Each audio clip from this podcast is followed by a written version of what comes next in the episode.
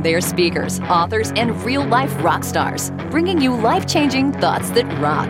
Taking conversation all the way to 11. Most shows only go to 10. Well, it's one louder, isn't it? These go to 11. To 11.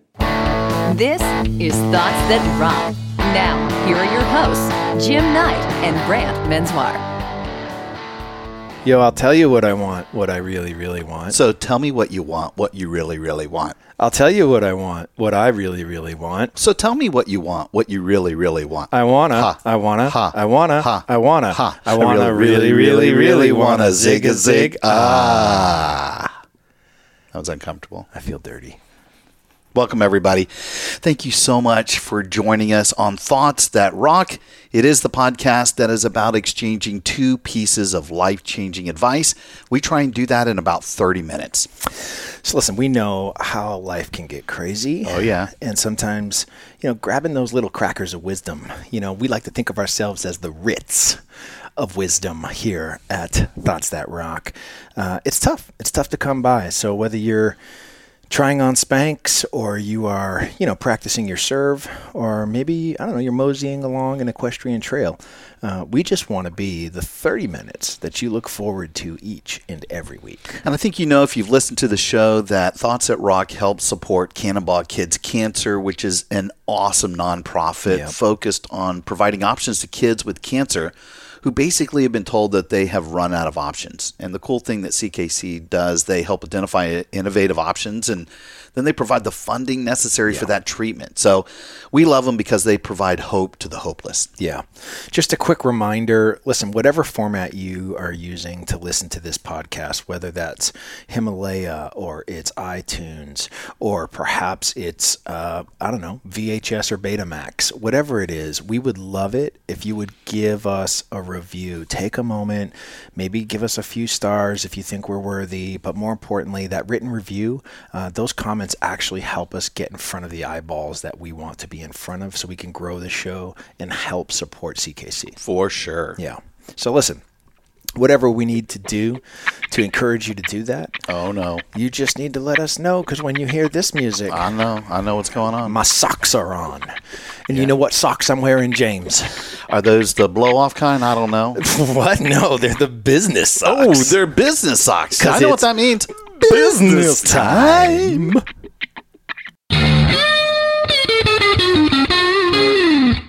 Oh man, our guest today is a rock star friend of mine. She's a trailblazer in every sense of the word.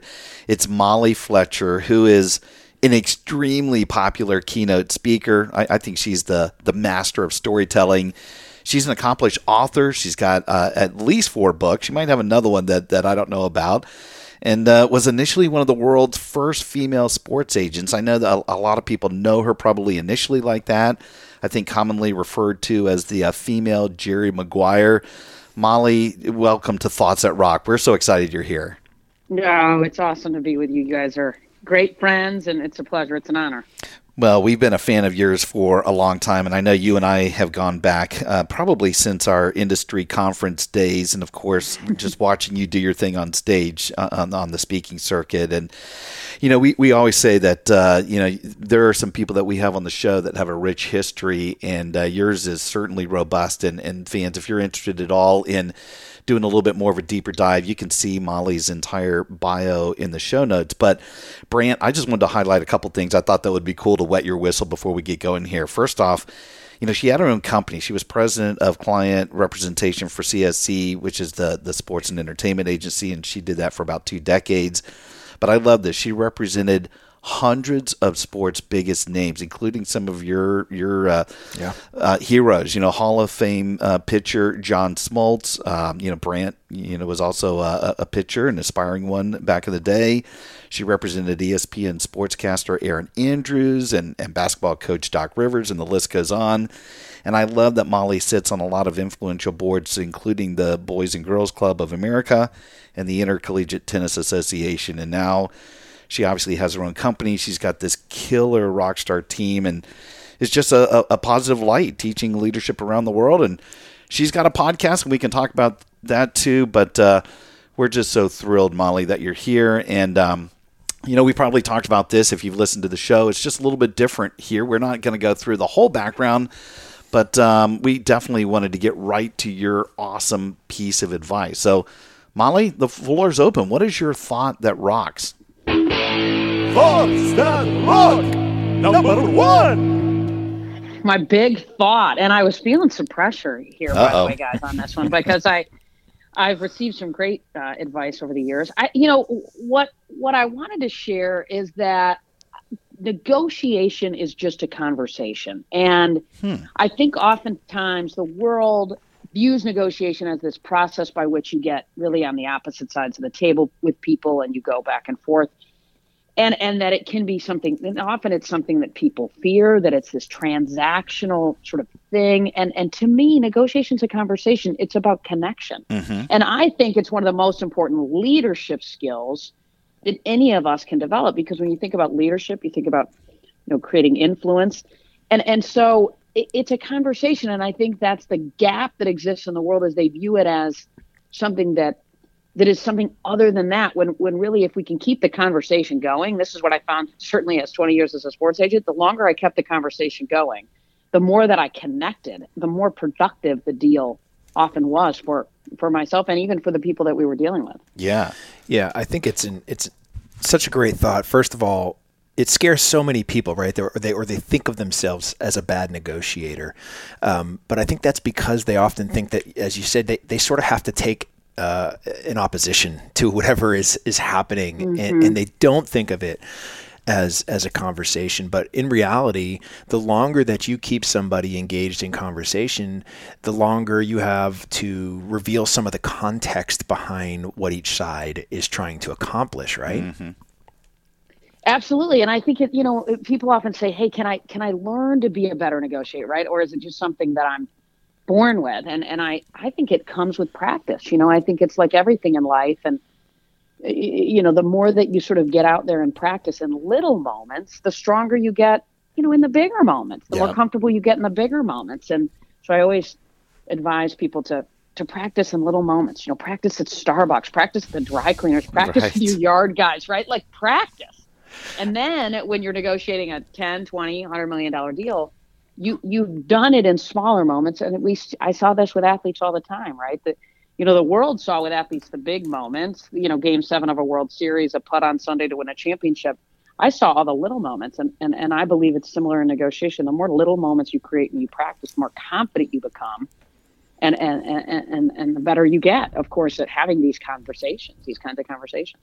So you'll you'll be uh, uh, I think you'll find this interesting, Molly. So part of my background uh, before music, uh, I was in the commercial collections world, and I was the vice president of business development for the largest commercial collection agency in the world.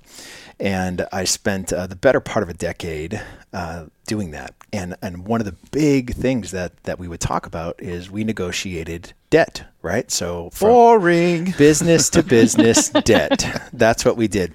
But so here's here's what I love about this, and I know, I mean, in, in all of your talk, and, and listen, uh, you know, Molly is a uh, one of the true leadership thought leaders Yeah. uh, that's out there, and so it's like when I read her books and I watch her talks and I know what she's she's really pushing forth. So in in that world, in the collections world, it's all about getting paid, right? And mm-hmm. and so it's not that the debtor doesn't have enough money to pay your bill. It's that he doesn't have enough money to pay all the bills. And so, how do you put your client in the best position to get what they need? And so, one of the interesting things, and this is really where I think some of the it goes off the rails a little bit, is that we're so focused on the hard close, right? So mm-hmm. when you're negotiating, it, it's this idea that you know you're working them up to hit them with the close to close the deal to be able to walk out. And so in that world, we used to have these preset closes, and we had a whole book of them that we could use depending on the situation that we found ourselves in. And one of my favorite ones, and this is one that I came up with, and, and this is back way before uh, the music stuff, Jim. So you'll have to know that this was like hardcore. All Brant cared Yes. about was getting paid, right? uh, and so uh, we used to have this deal where, where someone was thinking about using our organization or somebody else. and I would say this always. I'd go, Jim, it looks to me like, uh, at least it sounds like you're in the mood for a hamburger and you don't know if you want McDonald's or Burger King, right? And they would go, Oh, yeah, yeah. And I would go, Oh, well, of course, they both got great burgers. I mean, one's got a sesame seed bun, the other, I mean, I get, there's a lot. There's a, we share a lot in similar, but there are a few differences, right? And they'd go, Yeah, yeah. And I'd go, Yeah. I mean, one of them has a spokesperson that's a clown and the other one has a king. So are you ready to have it your way or not? Right? And so it was this heavy handed, hardcore Oh my and they would snicker and laugh and hopefully give me the deal, right? But it was this idea of you you you want to set up the dominoes Yeah. just to knock them down and and what Molly's suggesting is it's just a conversation. exactly. It's exactly the Right. opposite of that. just Right. a conversation. And by the way, like what you did is great. I mean, you weren't afraid to have a little bit of fun, Right. Because at the end of the day, I think sometimes people forget these are people. Like these are human beings, right? That wake up every day and probably do decide whether they're going to go to McDonald's or Burger King. So you're just connecting in a pretty real and normal way. And Yeah. one of the things that we teach, we we have workshops where we train people in in this process, and, and we teach them, which is what you just sort of uh, emulated, right? Is to ask for what you want with confidence. Right. I think tone is a big deal when Yeah. you ask Yeah. for what you want. I mean, there's a big difference in sort of asking and, you know, the, these words like I think and what about and maybe we could, you know, versus, right? You know, the example that you used. I mean, you said it Yeah. with a lot of confidence. So Yeah. the way in which we ask and the timing by which we do it matters for So- sure. Sort of like how we asked you to be on this podcast. Yes. You know, Molly, if you if you think if you could maybe if you would have some time. Actually, Molly, you've got to tell the story. That's So- why it took us four months to do it. yes, yes. We, we beat Damn her. it. We We beat needed her. more tone. Yes. Molly, you, you, so you're talking about confidence also. You should tell the story, if you can, about. Uh, I, I remember correctly when you were going to teach tennis lessons uh, in exchange for rent, right? And and that was part of a negotiation, but you did it with, uh, with, with the conversational style.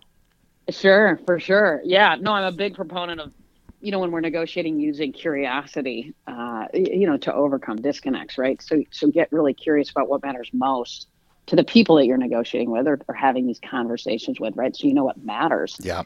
Um, but yeah, Jim, your story. I mean, the story. So I, I graduated from Michigan State where I played tennis, and I, I looked at my mom and I grew up in East Lansing, um, and then went to Michigan State. Right, I was such a big girl. I went two miles away to college. and uh, after I graduated, I said, my mom and dad and I are really close, and I said, look, I think I want to move to Atlanta because the Super Bowl's coming, the Olympics is. co- There's all this, you know, sports sort of in Atlanta happening. Couple pro teams, college teams, and my parents are awesome, but they said, look, Molly, I mean, how are you going to pay for your little trip to find your dream job, uh, you know, 700 miles away? What's that going to look like? And I said, well, I'll, I'll teach tennis here in town and I'll save some money and I'll go down there and, and see if I can find a job. And one of my one of my girlfriends from high school was living in a little one bedroom apartment in Atlanta. So long story short, I get down to Atlanta. You know, I teach tennis all summer. I save two thousand bucks. You know, I'm leaving my house where my where I grew up, and I, I remember it's sort of funny. I look up at the top of the driveway, and my mom and dad are standing up there, and my mom starts tearing up because you know, I mean, we are. I'm the youngest child, her only daughter, right? And she's thinking, what's going on? You know, she's going all the way to Atlanta, and and she starts tearing up, and my dad looks at her, and, and I could read his lips. I mean, he said, "Honey, are you kidding?" He said, "She's going to be back here in two weeks." Oh, no. I, like, what are you worried about? I mean, this is no big deal.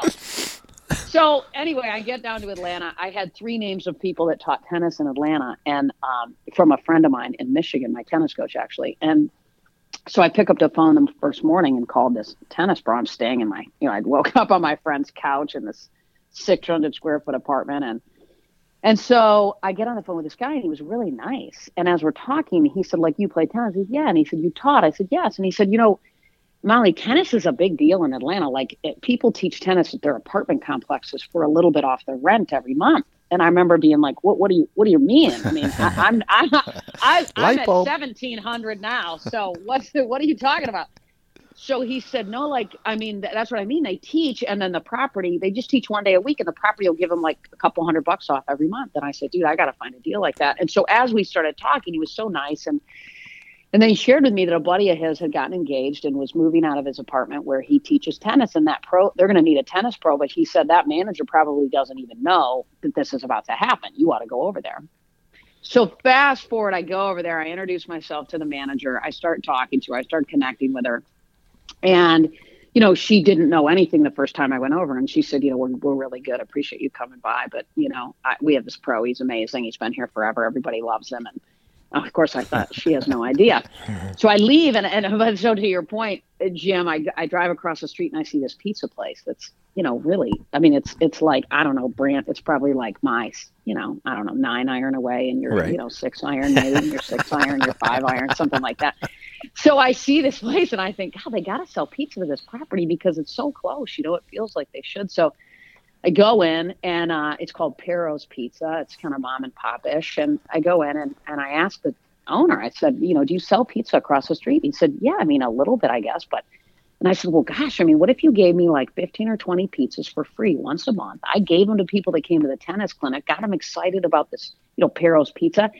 And if you'd let me, I'd take a coupon from Pero's, put it in the newsletter, drive traffic back to Pero, like everybody could win. And Smart. he said, Molly, I love this idea. And I said, okay, cool, but I don't have a deal over there yet, man. I'm close, but hang tight on this idea. I'll be back. It's Work at both sides. Love it. Love So it. I go back. I go back to my uh, friend's apartment. I call my buddy at Wilson Sporting Goods, who gave me tennis rackets and gear in college, and asked him to send down a box of gear goodies that I could give away to the to the people at the clinics and show the manager. And then I printed these tennis tips and that I'd written for a magazine in Lansing. So the next morning, the next day, I get my box of stuff. I drive over to the property. I walked in and with my box of stuff and my tennis tips. And long story short, I said to the manager, she goes, she, and I walked in, she was just flabbergasted. And she said, "You are not going to believe what just Of happened." course. She said, and I'm standing there like, "You got to be kidding me! This is amazing! Like, what? Wow!" and she said, "Yeah, the tennis pro came in. He's leaving. We're going to need a tennis pro." And I said, "Well, that's. I mean, God, I was just coming by actually to drop off this stuff from Wilson and these tennis tips and." So fast forward, I said, "Well, how did you know what was the deal? How did it work?" And she said, "We five hundred bucks off the rent every month. The rent." And I said, "How much is the rent?" She said, 850 And I said, "Oh, okay." And then I told her about this pizza thing, and I said, "You know, I mean, you know, so she, I said this whole like, you know, write a check for three fifty for the difference at the beginning of the month. She said that he did. I said the five hundred, the eight fifty. I said, wouldn't it just be cleaner if we just waived it? You know, we just waived it. I could move in. We could keep this momentum going from the program. And she, I mean, literally, she was like, uh, Uh, what? yeah.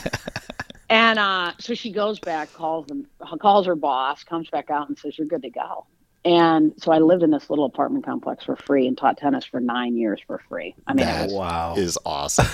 That is so it was awesome. a, well, you know, I it, it it was it was a fun story. I know Jim, you've heard that before, and and to me, it was it's about getting curious. It's about you know closing gaps, right? Like to me, it was about you know there's so many ways in life i think that we can add value to people that we want to connect with. And i think it's sometimes counterintuitive in negotiation for example to think about adding value to the relationship. But the truth is when we do that i think we drive connection. When we Yeah. connect we can keep the conversation going et cetera. So um you know th- to me it's it's that curiosity piece is a big part of of, of coming in strong inside of these conversations knowing Yeah. what matters most to the other people is something i think people miss in negotiation they worry about what they want too much and less about what really matters most to the people that you're having these conversations with Yeah, and you know, unlike I I think in your world, and, and again, you're dealing with hundreds of millions of dollars on some of these sports contracts, and even Brant's world in the collection agency, I had to do this, but on a much mm-hmm. smaller scale at Hard Rock. And it's easier when you've got a company owned business and you're opening a company owned cafe or a hotel or whatever it is. You know, you can make things happen easily, but when you're dealing with a joint venture or a franchise location, it's different. We have no power at all. I mean, there's no you must do it this way. It's all impact and influence and throwing your arms around your buddy and trying to show them the way. And hey, if you look at the way we're doing it, you'll be in a much better place than doing it on your own. And so I think having those conversations, to your point, are are critical. And you know, I had, I had heard before that, um, you know, Nelson Mandela, I, I guess Harvard Law School had named him like one of the best, you know, in history when it comes to negotiation because, you know, you think about this guy who was imprisoned, imprisoned, I, I think for almost like 30 years, right? But somehow he had the ability, to your point, to articulate the other person's position so clear that it felt like you know he was walking in their shoes. And so, even though he had been in prison for life, I heard I hear these stories all the time that you know he had this calm demeanor, calm conversations, um, didn't make it a negotiation tactic that eventually.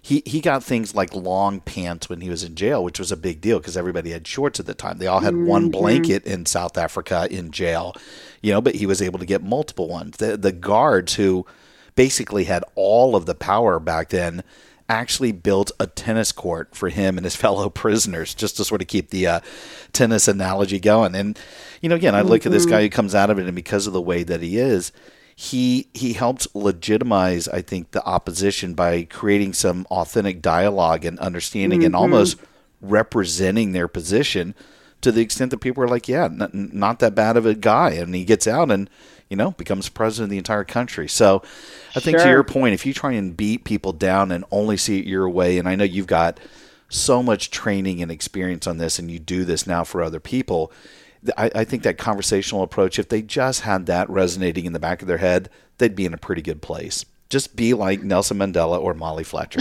That's it. That, that's I guess that's the takeaway. It's a tall order to be like Nelson Mandela. Yeah, you're up there. But you know, it, it, but it's interesting because you know I think everybody listening probably knows somebody that they negotiate with or have to have difficult conversations with who they think is really really difficult, Yeah. right? And and and that scenario you just described with Nelson Mandela, I mean that that is a very difficult situation to go get some of those things that that he wanted, right? And certainly to have somebody build you a tennis court, Yes. that's incredible. So, but I, you know, one, one of the things that we have learned and the data shows is that people show up in negotiation in four sort of different ways, right? They're either super financially focused, they're stu- they're super strategic, they're real logistical, or they're real relational, right? Like they're either tend to sort of live, you know, they have a lot of all four of those, but they tend to sort of sit inside of one or two of those more than more than the other two. And mm-hmm. I remember I was negotiating a general man with a general manager for a big league baseball player's contract, and I oh, and every time I dealt with this guy, I mean, I just thought he was such a jerk, right? And one of the things that I've learned is I, I actually I don't think he was. He was just different from me, Yeah. right? But hmm. that doesn't mean he's he's a he, he was just difficult because he was different. And so had I done a better job of understanding, does he show up financially, relationally, strategically? How does he show up? And then how do I adapt my style in, an, in, a, in a way that's uh, authentic, however, delivering the kind of information that matters most to him? All of that drives connection. It does. So I think it's really important to understand, you know, how, how do you show up inside of these conversations? You know, wh- what which one of those four buckets are you in, and and and who are the people you're negotiating with? How are they showing up? And then how do you adapt to drive connection? I love that. Uh, to, I love it. To me, is important. Yeah, it's important. that really helps me reframe how I feel about Jim because typically I just think he's a jerk. yes. Yes. Jim Jim uh, is is very relational. Thank I you. would say, It's yeah, you're very relational. relational, Jim, and you're you're pretty. I would say you're relational. You're strategic. Thank you. I'm in. one- I'm in one of the other buckets than you believe, Brant. just so Yes. you know. Yeah. Where are you, Brant? Oh, be honest. He really is in the Uber. Uh, yeah. Uh, so I am very uh, direct and to the point. Um, most of the time, I find that I'm going to use the, the least amount of words necessary. Uh, so, although I will tell you that that I do feel like I'm relational as well. So there's the empathetic, uh, sort of the empathy Yeah. part for me allowed me to to pastor a church for a number of years, but at the same time, that sort of I, I just want to win. I'm like so competitive that I just I, I, all I care about is winning. Which is why you made so much money in the collection. It's true. business. It's true. Yeah. Uh, and um, I, you know, as I've gotten older, I've had to find the balance, right? Because it, it um, it- you know, as you Sure. start as you start to learn a little bit more, um, you start to understand that.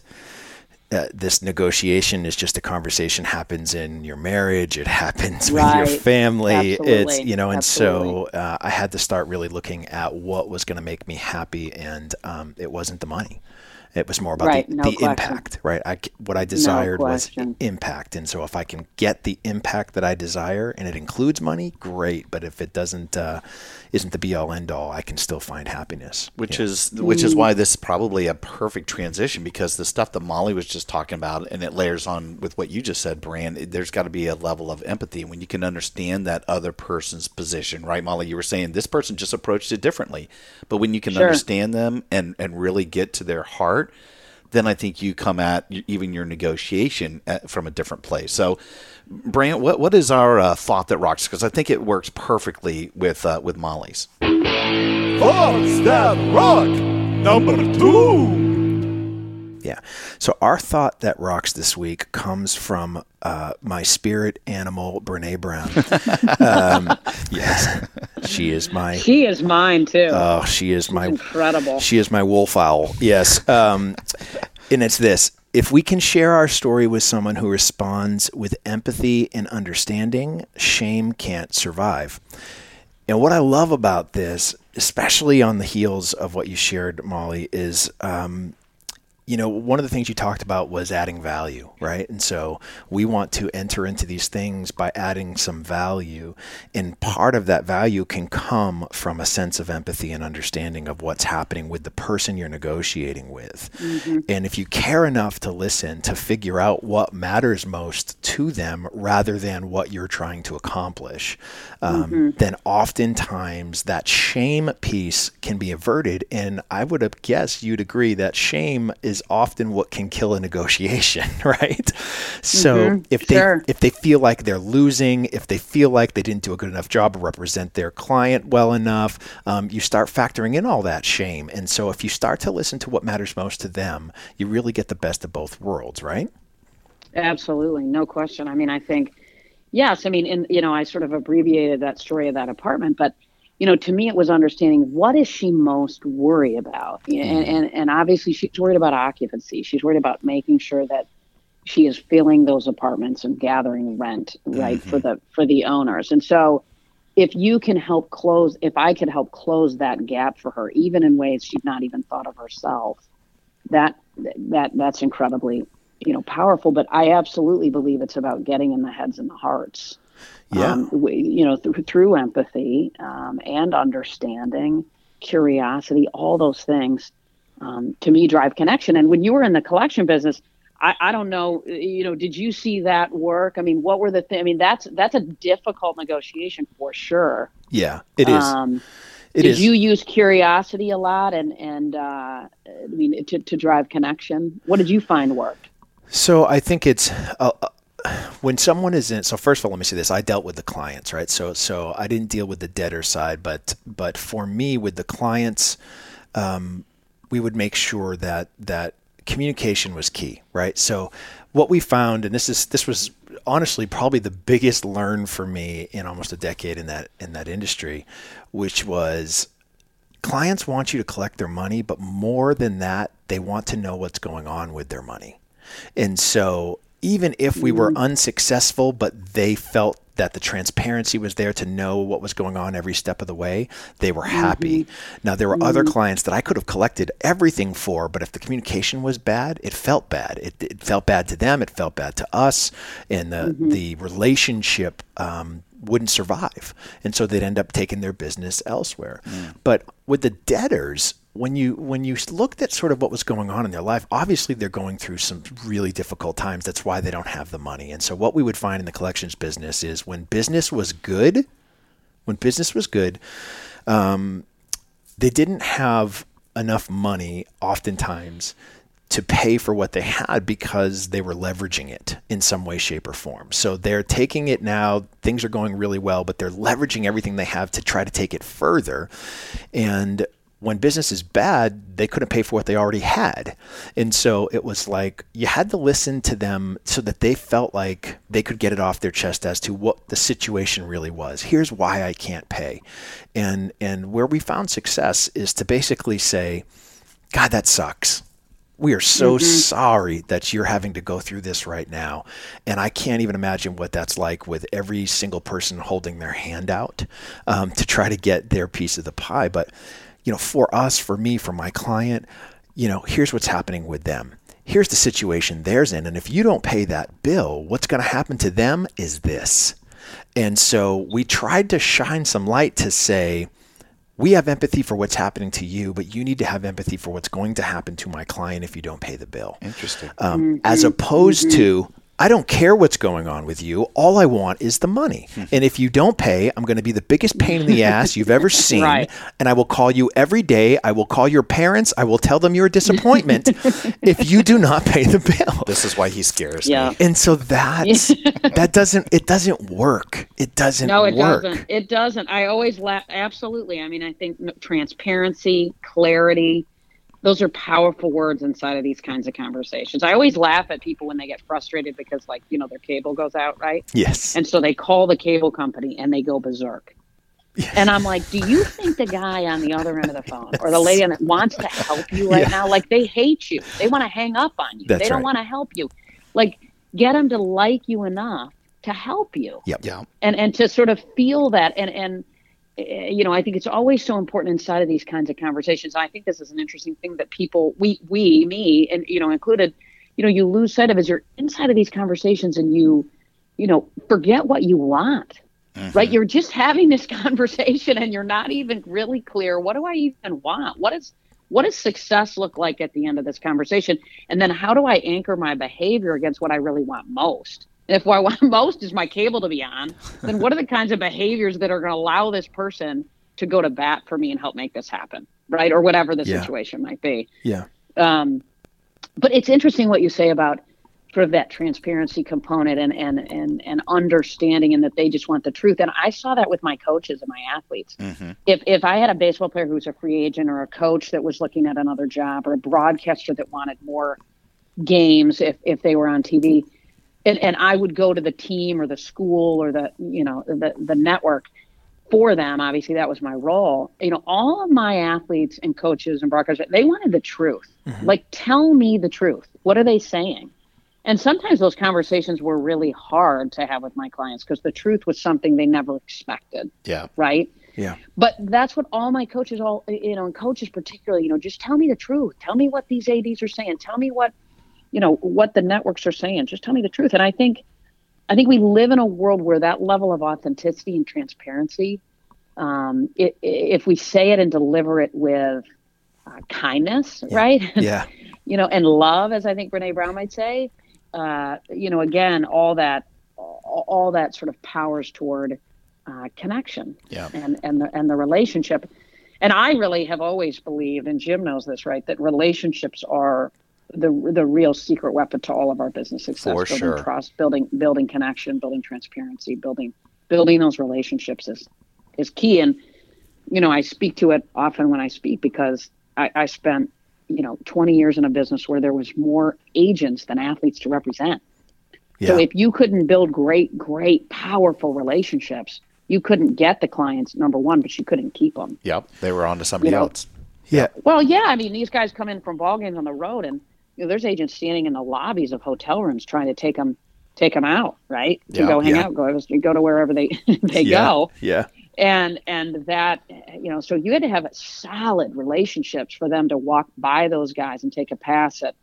At, at, at whatever it was that, that they were trying to get him to go do a steak dinner or you know sadly Yeah. sometimes a strip club Yes. Yes. Yes.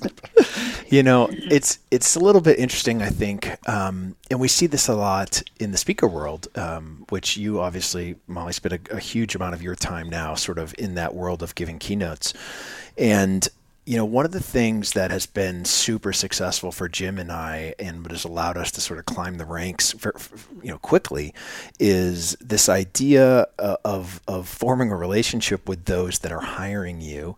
And so it's not just about you delivering your content and and checking off a box, but it's really about listening with empathy and understanding as to what the goal of their of their event is, of their of their conference, right?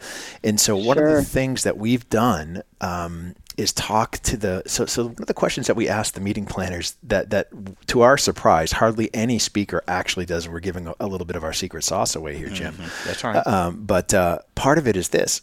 What are you going to do to make this conference last longer than its last day? Yeah, keep the show going. How are you Right, going to for keep the conversation going? And the answer to that that we get 95% of the time Crickets. is nothing. Yep. They have no idea what they're going Mm-hmm. to do because that's not what they're thinking about right now. All they're thinking about is making sure they check off all the boxes so that it's a successful event. But what we want Mm-hmm. them to think about is think about what's possible if you look three weeks down the road, six weeks down the road, can you find a way to keep the conversation going to increase the impact of what you do here? And for us, we've been able to find different ways to get them to think through what that looks like. So we're solving a problem they don't even know they have yet. Right, but it's a real problem. It is I a mean, real keeping problem. that going is key. How do you solve for that? So here's the interesting part. You know, what we want to do is say, have you ever thought about having your CEO on a podcast? And so what we do is we get this organization to be a guest on our podcast and we're able to drive the conversation that happens at the event and reaffirm it three weeks six weeks later whenever we decide we want to release that episode uh, they turn around take the podcast send it throughout their entire organization to say here's the best advice your ceo has ever been given don't you want to know what that is and the mm, answer of course is cool. a resounding yes and so Sure. It, it's a win-win for Thoughts That Rock. It's a win-win for the conference organizer. It's a win-win for the CEO, and it all came from a simple conversation mm-hmm. to mm-hmm. find out what some of those pain points were for the for the client and suggest mm. some some really unique outside of the box solutions to be able to provide that value add that gets them to to have a successful negotiation, and that's why they end up choosing us over another speaker. Oh, that, that that's fantastic, and I couldn't agree with you more. I mean, keeping it alive. You know, I always sort of say when people say, "Oh my gosh, you're a motivational speaker," I'm like, I really th- that to me, I don't. That's not what I want to be known Right. for. To me, that feels so intangible. I want to be known as somebody that makes change Yeah. in every single heart and soul in that room. Uh, you know, and, and in an hour, you can maybe make two to three. You, they take two to three nuggets, right, that they can then go and deploy in their life, and and and create a little bit of change and a little bit of pivot. But when you when you uh, you know when you take a thousand people or two thousand people in a room, and if two thousand people make two or three ch- changes for the better, Yeah. you know, we're maybe making a lift. That's right. Which to me is what all of this is all about, right? Is changing behavior to improve the organization in whatever way in which matters most. To them. Exactly. And you know, it's Sort of funny inside. when- when Brant's telling this, uh, you know, th- this scenario doesn't always happen because you were making the point earlier that sometimes we get just to the event planner and they don't, they don't, there, there hasn't been any listening or thought about, you know, uh, uh, how we can make this happen. So there's not a lot of empathy, not a lot of understanding. They're sort of ticking the box. And again, I'm not throwing them under the bus. It's just if you got to the president, the CEO, and shared that, they jump at it. When you're doing it through an event planner, it doesn't always happen like that.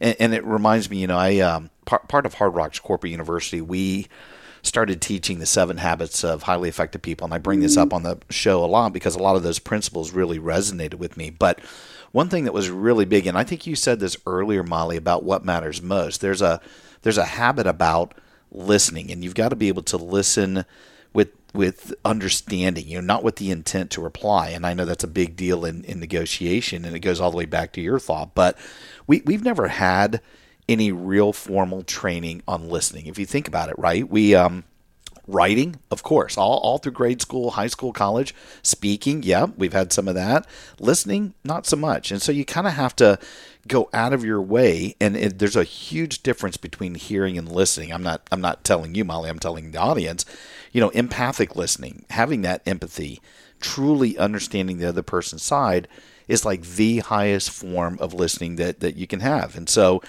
great storytellers and authentic speakers like yourself, they will use that to deliver a message.